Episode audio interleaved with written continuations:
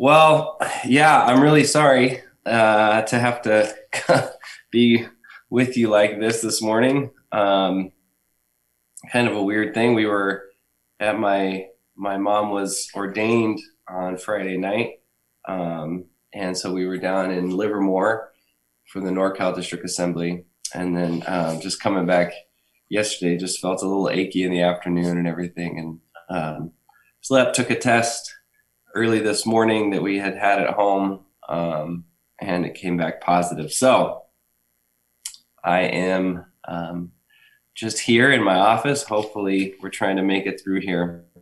But our, our gospel reading um, is from John chapter 13, verses 31 to 35. And we'd love for you to join us there. If you have Bibles, I know screens are at a premium this morning. So if you have Bibles, if you want to open up to that, John 13, 31 to 35. It reads, When he had gone out, Jesus says, Now is the Son of Man glorified, and God is glorified in him. If God is glorified in him, God will also glorify him in himself, and glorify him at once. Little children, yet a little while I am with you. You will seek me, and just as I said to the Jews, so now I also say to you, Where I am going, you cannot come. A new commandment I give to you, that you love one another, just as I have loved you. You also are to, to love one another. By this, all people will know that you are my disciples, if you have love for one another. So, uh, this is the word of the Lord. Thanks be to God. Um, would you pray with me? Jesus, we do thank you for being with us in all of these, um, just even strange ways. Um, that we come together in, in these days. God, I pray that um, you would be with us as your church as we come to the text and, and put ourselves in your hands, Lord, trusting that you'll speak to us, uh, that you will do your work to save and redeem us this morning. We ask it in Jesus' name. Amen. Well, I wanted to ask um, who helped you move into the last place that you moved? Uh, was it friends?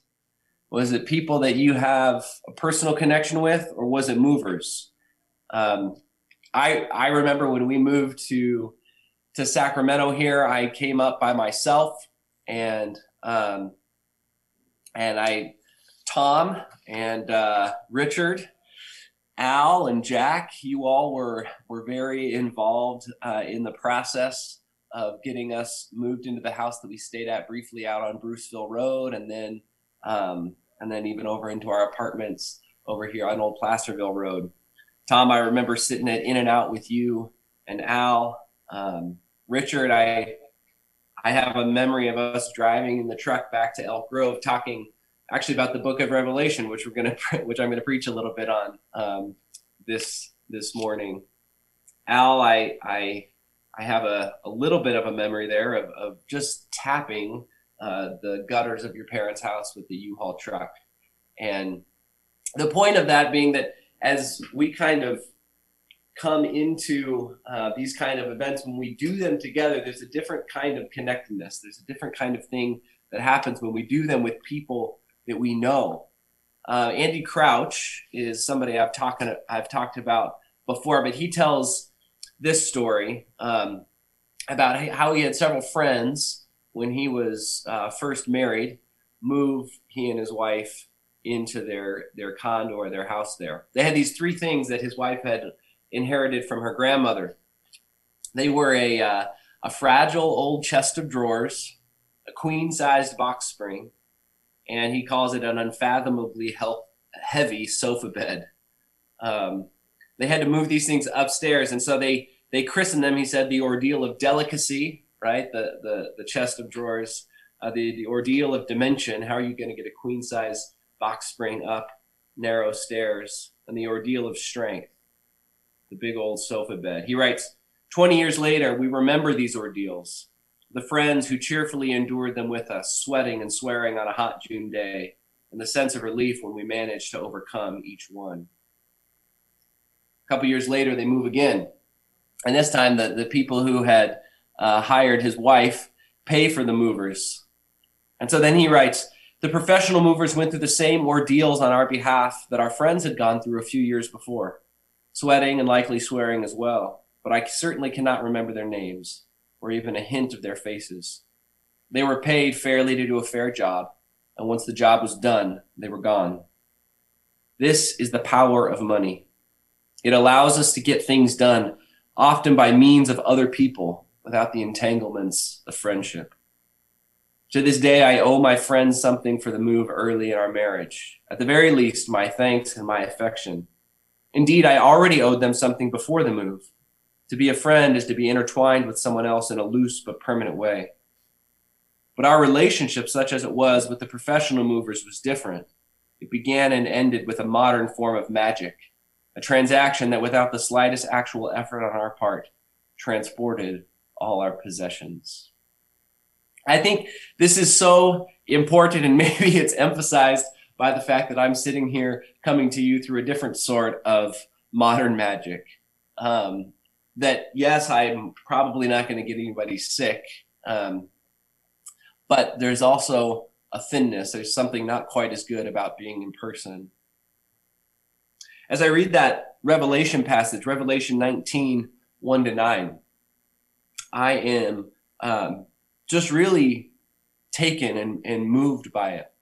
In large part because if you know the whole story of Revelation, um, when you finally come to chapter 19, 1 to 9, it, it, it makes quite a difference. Um, in chapter 1 of Revelation, Jesus reveals himself to John. In fact, that is in some ways the revelation. We it's not revelations because um, the book of Revelation is not about this series of things that happen. It's revelation. It's one thing that's being revealed, and in fact, it's it's, it's one person that's being revealed. It is Jesus who's being revealed to John. So, in chapter one, Jesus reveals himself to John. In chapters two and three, Jesus has these messages that he speaks to the churches.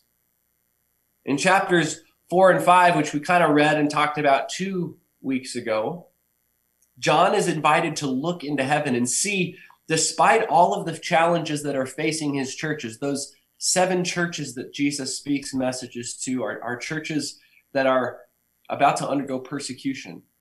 Some of them have already suffered. Some of them have already given in to the temptation around them, whether that's the temptation of wealth, whether that's the, the temptation to look like the people around them and, and to give up some of the harder teachings that come along with the gospel.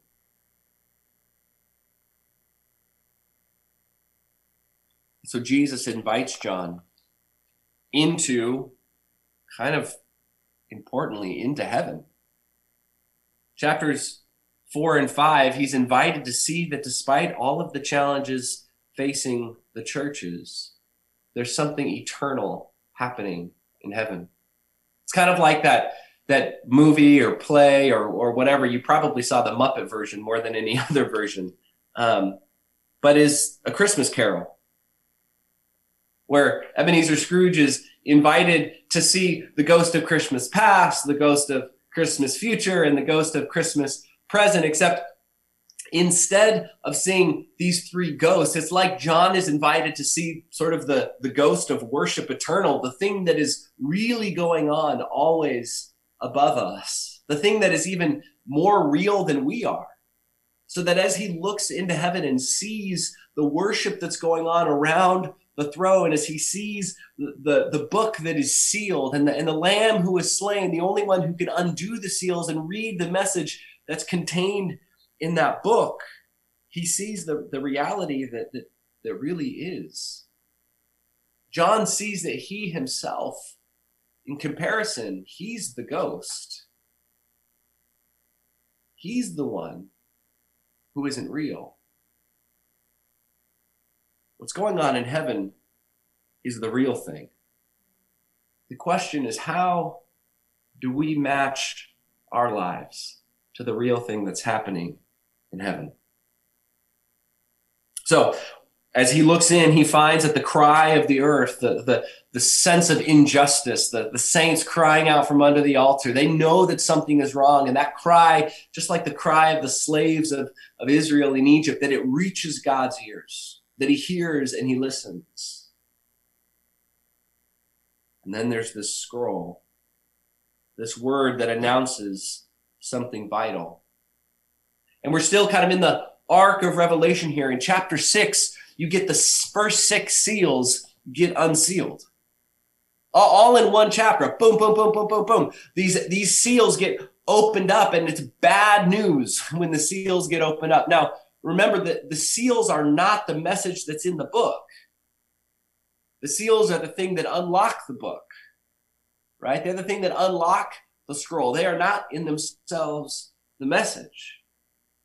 It's, it's a little bit like it's a little bit like the flood in Genesis. These judgments that come from God, they're kind of this undoing of creation, this unmaking of everything that's good. And then we get the passage that Pastor Cody read and, and preached through a little bit last week, which is chapter seven, the protection and the sealing of God's people, which includes not only people from every tribe of Israel, but people from every tribe and every nation on earth. That from every language and, and, and place, we see the goodness of God. If the first six seals, if chapter six is like the flood, the, the unmaking of creation, then chapter seven, this sign of God keeping and protecting his people, is like the ark. This sense that, okay, we may be moving through here in a way that's causes suffering in the moment, but God is going to keep his people safe. And so both Jew and Gentile are folded in to the announcement of God's victory. Now, think about this. If you're a part of a really little church that's struggling, that's being persecuted, that the governor and the soldiers and the police of the day and everybody is kind of coming after you and not wanting you to be who God has called you to be, then this is really good news.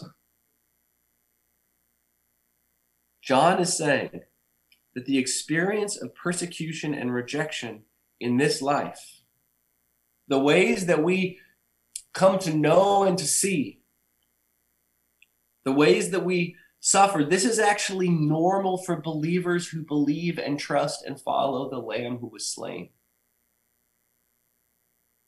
The normal thing is not for Christians to be on top and to have it all down and to have the world around us cater to the way that we want to live our life. The normal way, according to Scripture, is that the people of God would persist despite persecution. But the other way that it's good news, we know that this is not the end of the story. That we belong to the great host of peoples who serve the Lord who is over all of creation. And so we, as the people of God, are able to look out in this moment, excuse me, and to see and to know and to live with the confidence that what's really real is the thing that's going on in the heavens. Well, most of the rest of the book of Revelation. And the reason that we skip from chapter 7 last week to chapter 19 this week is because everything in the middle is this kind of unfolding of the same cycle. John's, the visions that God gives to John just sort of open up this, this same sort of cyclical thing where we see that all who recognize the throne and the lamb suffer but are preserved and that all who reject God's authority appear victorious, but that that victory is vacuous and empty. Until finally we get to chapter 18. We get to the kind of end of history, to where all these things are pointing, to where they're all going. The fall of Babylon. This here too is an encouragement for those who are in the struggle. Because not only is there a throne in heaven with the Lamb on it who reigns over all, There are forces in rebellion against that throne who seek to set up an alternative kingdom. We know this. There are forces that are set up against God. And, and many of those forces want to make us a part of their war against God. Many of those forces want to bring us into their way of living that is not a way of life, but is in fact a way of death. And so Revelation uses the imagery of Babylon, just like the prophets of the Old Testament, uses the imagery of Babylon to make clear that there is a system that's set up against God's way. And so, chapter 18 talks about the great kind of the great prostitute is the language that it uses. And we kind of have to ask what or who is Babylon? And I'm sure there's a whole industry of people who want to print books and pamphlets and blog posts and all kinds of things that are going to let you know who Babylon is. But I think, and again, um, if we were in uh, kind of a Bible study that went deeply through this, we could spend a lot of time here, and maybe maybe we should do that. But I'm going to give you my basic answer here, which is that Babylon is a system that, if you read it closely, uses the allure of wealth and sexual immorality and the power of luxury to entice and ultimately to destroy the kings and the people of the earth. Biblically, if you go all the way back to Genesis, Babylon, Babel, is the cradle of civilization. It's the place that people gather together in cities and right away in the Tower of Babel begin to rebel against God. Over the course of Scripture's story, that becomes the city of Babylon. That becomes places like Ugarit. That becomes places like Nineveh or Egypt or Greece or Rome. And if we pull that forward into today, yes, it's even places like the United States or Beijing, places that will use wealth and sexual immorality and the power of luxury to set us in opposition to the Lord, to set us up in opposition to the true King, to the true throne, to the Lamb who was slain, who rules forever and ever. Jesus used a different name that, that still sort of um, describes the same reality. Jesus used the name mammon. In Jesus' day, mammon was kind of understood as this demonic or idolatrous entity that personified wealth and greed. And so he tells his disciples and those listening to him in Matthew 6 in the Sermon on the Mount, you cannot serve both God and mammon. There are some masters, there are some rulers that, that demand your allegiance. They demand all of who you are. And so you can't kind of serve the Lord here and then also have these other idols on the side. Andy Crouch, the guy with the ordeals in the beginning, who had his friends help him move, defines mammon this way. Something I found profoundly helpful. He says, Mammon is abundance without dependence. Mammon is abundance without dependence. If you want abundance in your life, you want wealth and friendships, you want money and an easy retirement, you want family to just kind of gather around you at birthdays and then leave you alone, alone the rest of the time. You, you want this kind of life that, that pours in and pours in, but doesn't require anything of you. That is mammon. And so often that's actually what and who we serve. This idea of the abundance of life without being dependent on those things that pour into us. This is why we look out in the world and in our nation, I mean, frankly, we stand kind of at the pinnacle. We stand at the top. And yet we don't bear the burden so often of actual dependence the, the consequences of the kind of lifestyles that we live. This is why John uses the image of a prostitute. Because it's abundance, it's, it's taking without the dependence, without the binding that comes with marriage or with offspring. Andy Crouch has a whole sort of theory here about the three powers of money. But suffice it to say that that money is dangerous simply because we can do that kind of modern magic with it. We can turn it into all kinds of things. We can take money and turn it into our furniture getting moved. We can take money and, and turn it into a, a vehicle that gets us across vast distances incredibly quickly. We can take money and, and turn it into, into food that just shows up from, I don't know, Chile or, or, or Afghanistan or wherever, from all across the world that just shows up on our dinner table. We don't have to think about it. And we can compare ourselves to other people. Boy, how big is your retirement account? How big is your savings account? How, how big is your monthly check? Right? And we can do all kinds of comparison and say, I'm over here and you're over here, and we're all sort of in this. But it's all abundance without dependence. It's all life pouring into us without us actually being required to be responsible. And this is why Jesus says, don't store up for yourself treasures in on earth where moth and rust destroy. Thieves break in and steal, but instead store up for yourselves treasures in heaven where moth and rust do not destroy. Thieves do not break in and steal. It's true of silver and of gold. It's true of cryptocurrency and investments. It's it's true also of you know the wheat in the in the silos that Jesus would have been thinking about.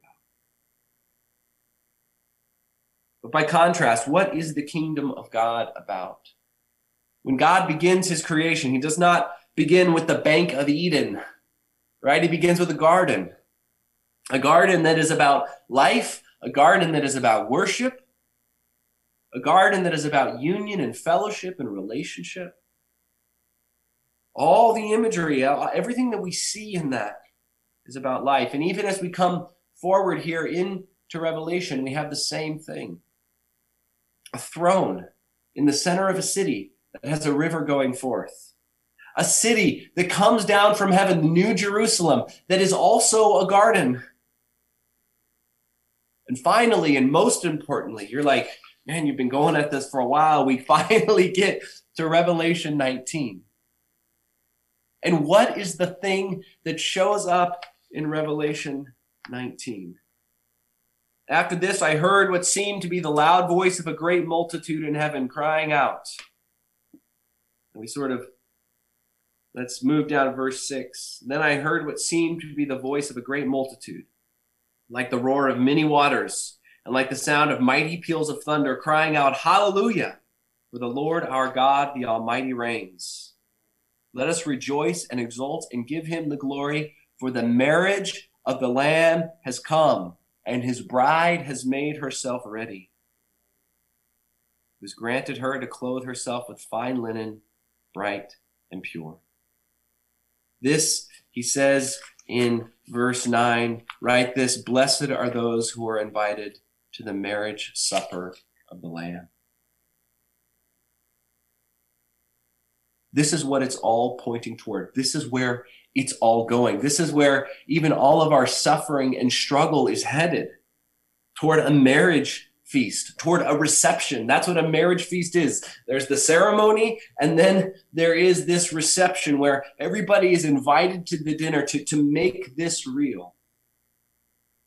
So, over and against the, the way that the lamb has been mocked, over and against the, the the mockery of the Lamb, the people of God are defined in John's revelation in the New Testament and in the history of the church, not by what we see out there, right? Not by what we see with the great prostitute, with the beast, all the way through the book of Revelation, not by money and sex and power. It's the kind of unholy habits that we see arise in the New Testament. It's not money, sex, and power that define these things, but poverty and chastity and humility. Being a faithful Christian is not about exerting power in the world. It's not about sexual conquest or amassing dead wealth. We recognize that these things bring us into the heart of Babylon.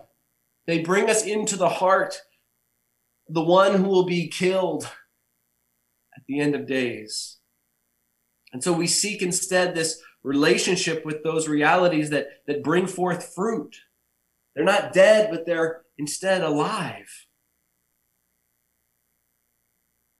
See, we think of poverty as just not having a lot of money, but the way the, the Gospels think of it, the way that it gets described in the New Testament is a people who are generous, who live simply, who don't live beyond their means, who don't go deeply into debt, even in a society that is built on debt. We think of Christians who have always affirmed that sex belongs within a single spouse with whom one can bring forth new people if God blesses that. Or that we ought to live celibate lives that speak to our willingness to wait for God's kingdom.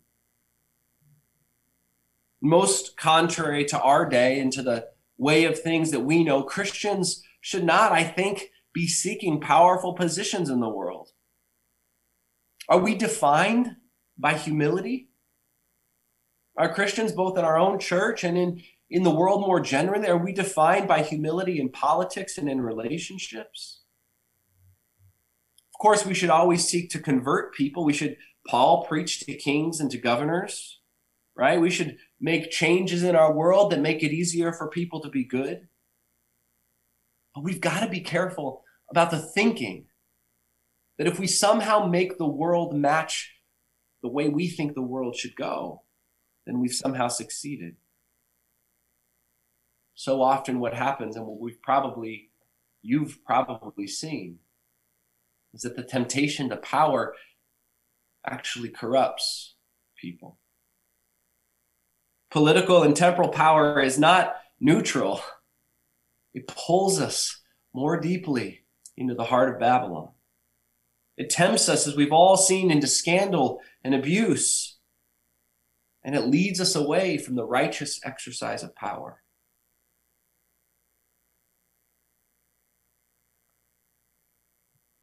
And so then we have to ask how should we live?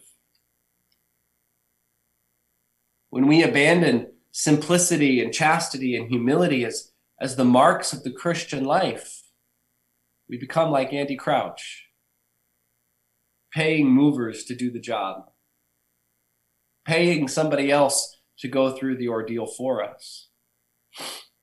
At first, it seems fine. They get it done. It's maybe done better. You got the experts here. They know how to do this thing, right? I don't have to hang around with them or buy them pizza afterward, right? I just sort of write the check and move on. It's efficient, it's quick. But slowly and over time, we begin to realize that that kind of approach to the world leaves us alone. That kind of approach to the world does not prepare us for the kingdom of God.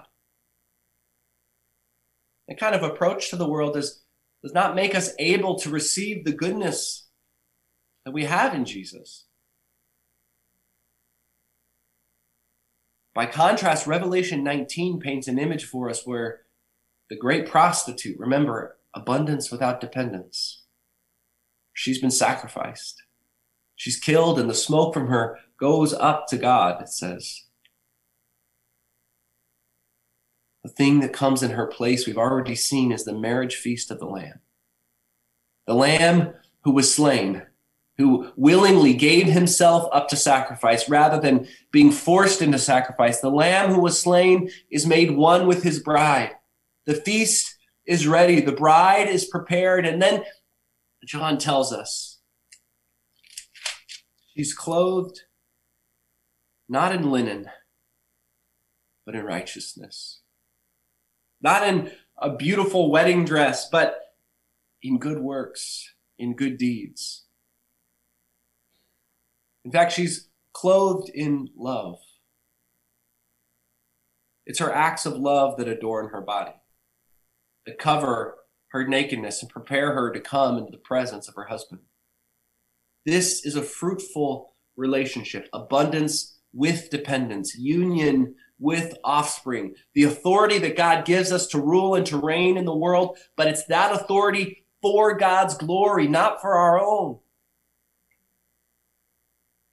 See here in Revelation 19, we are the wife, we are the bride. And the way that we live speaks to the glory of God. It speaks to the glory of Jesus to save, to transform. Everything good about us makes God look better.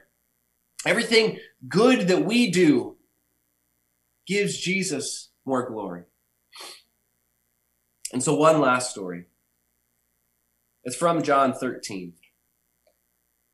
Jesus is with his disciples in a borrowed room. It's not a house that they owned. It's not like he was moving around with some, you know, RV where he could host these kinds of dinners. He's in a borrowed room. Poverty, simplicity. And then John, who writes the Gospel of John, tells us having loved his own who are in the world, he loved them to the end.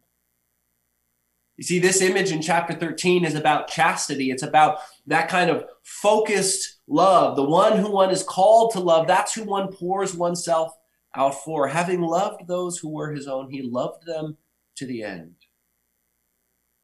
And then he took the posture of a slave. He stripped off his outer clothes. Here's Jesus, stripped to the waist with a towel wrapped around him like a slave. And with a basin and a pitcher and a towel, he washes his disciples' feet.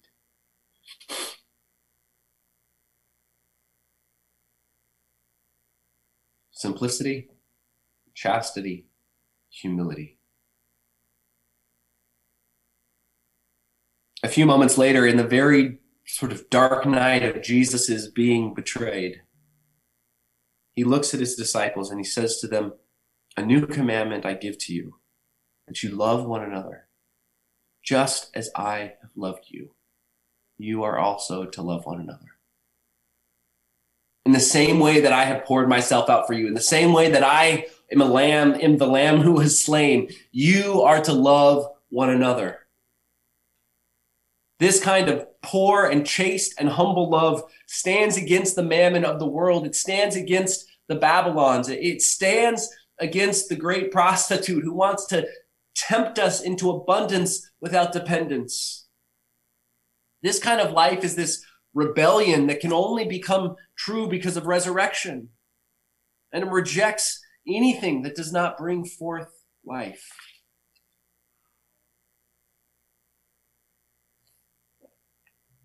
Been trying to think about how we practically put some of this into action. I don't know exactly. There's a lot, I think, for us to think about and, and to practice there.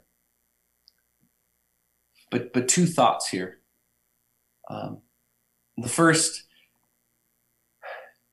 is that we need to become a people of life who don't leave catechism, who don't leave teaching the faith that's what catechism means.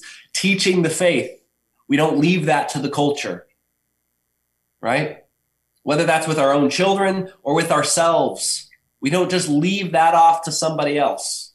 Say you just walk out there and figure it out. The only way that people are going to learn to become people of faith is through the church.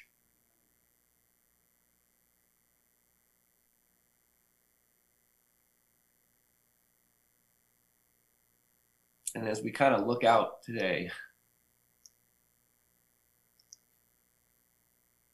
I know the world has kind of been in a uproar for either a happy uproar or a sad uproar. I mean, it kind of depends on where you are politically. About this opinion that was leaked by uh, somebody in the uh, in the Supreme Court sort of staff. It looks like there's a possibility that you know the Roe v. Wade decision will be will be um, overturned. And as a Christian who is firmly behind like pro-life movements and causes and all this kind of thing, I, I would love to be able to say, you know, I, I hope personally, I hope that happens. But looking at it, I can't look at that and say, okay, if, if Roe and Casey, these two court decisions, if they're overturned, is that going to create a culture of life in our country? No, not by a long shot. Right? If if our understanding, if the church's understanding of marriage is enshrined in American law, is that going to enable chastity? By no means. Like sometimes we want the law to do something for us that we need to be catechized to do. We want the world to make this decision. And then if they make a different decision, well, then we're all upset that things didn't go our way or that the world's against us. And if we're reading the Bible, it's like, well, of course. Of course the world's against us. What did we think was going to happen? Jesus has been telling us this is going to happen from the beginning. And so maybe what we need to begin to do as a people is say, how can I make sure that I am so deeply bound up with this life of simplicity and chastity and humility than any court decision. It doesn't do anything for me. It doesn't take away my joy. You know, I can celebrate the good things that it does for a community or for the culture. That's fine. But I'm not going to get overly caught up in thinking that I belong to that kind of culture. So that's the first thing. Catechize. Don't leave catechism. Don't leave the teaching of the faith up to the culture. Take responsibility for yourself and for your children and for the young people around you. Secondly, let me just say, and is the importance of Sabbath. That we as Christians not become so caught up in the culture that wants to push us to work, work, work, work, and then disappear for two weeks on vacation, right? work, work, work, work, disappear. Work, work, work, work, disappear. You know, the model in scripture is much more balanced than that. Work six days, rest one. Work six days, rest one. Every seven years, give the land a rest I mean, there's all these kinds of interesting things. And I don't know how we actually live that out completely. But I know it's something that we as the church, we really need to wrestle with more. Because the amount of anxiety that we're dealing with, the amount of division that we're dealing with, so much of it has to do with the fact that we never breathe. We never take the time to be silent. So I want to invite you to see how can I incorporate those things into my life? How can I begin to understand what Sabbath means for me in the way that I'm living? How can I understand how I can become more deeply taught and catechized and, and, and brought into the life of Christ? Knowing all of this, I think in some ways is what it means to be clothed in righteousness. To do what Jesus says in John 13. Love one another. Just as I have loved you, you also are to love one another. And by this, all people will know that my, you are my disciples if you love one another. I'm going to invite Pastor Cody to come up and lead us in communion. And I just hope that that's on your heart and your mind today. How can I become somebody who is clothed in righteousness, who is adorned with the glory and the goodness of God. Let's pray. Jesus, we pray for Cordova Church of the Nazarene. We pray for your, the, you know, the Church of the Nazarene across the globe. We pray for your church more generally across the globe, Lord, that everywhere the people believe in you, desire to serve you, Lord God, that you would call us out of Babylon. You'd call us out of the way of life that is so caught up in, in the use of transactionalism and the use of transacting money, sex, and power to get what we want, when really you've called us to this life of simplicity, of focused, devoted love, of humility. In that way, Lord, we pray that we would become a witness of the good things you are doing in the world, of the good things that you have already done through your Son, Jesus Christ. Guide us and direct us, we pray, as to how we might live that out in the world around us. In Jesus' name, amen.